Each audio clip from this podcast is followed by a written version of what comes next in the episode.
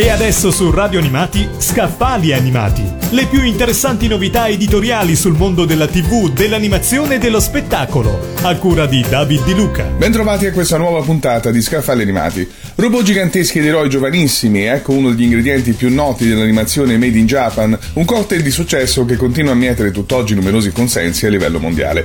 Di questo ci parla il volume che vi propongo oggi, intitolato Anime robotiche, l'evoluzione della psicologia dei protagonisti degli anime robotici, curato da Claudio Cordella e pubblicato da Edizioni Imperium. Il testo prende le mosse dalle produzioni leggendarie del passato come Mazinga, Goldrake e Gundam, amate da più di una generazione di italiani, per arrivare ai miti di oggi come Evangelion.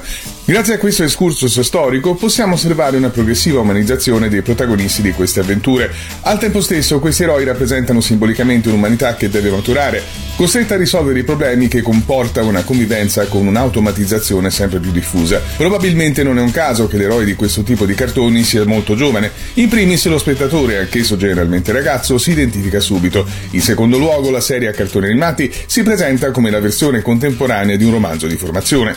L'eroe che guida i robot infatti non solo combatte dei nemici, ma vive anche la vita di tutti i suoi coetanei, con i relativi problemi e le relative lezioni di vita che impara lungo il cammino e che vengono comunicate al giovane spettatore. In questo senso, se la serie è di qualità, assolve anche a una funzione pedagogica non indifferente. Abbiamo parlato di Anime robotiche, l'evoluzione della psicologia dei protagonisti negli anime robotici di Claudio Cordella, pubblicato da Edizioni Imperium. Avete ascoltato Scaffali Animati le più interessanti novità editoriali sul mondo della TV, dell'animazione e dello spettacolo, a cura di David Di Luca.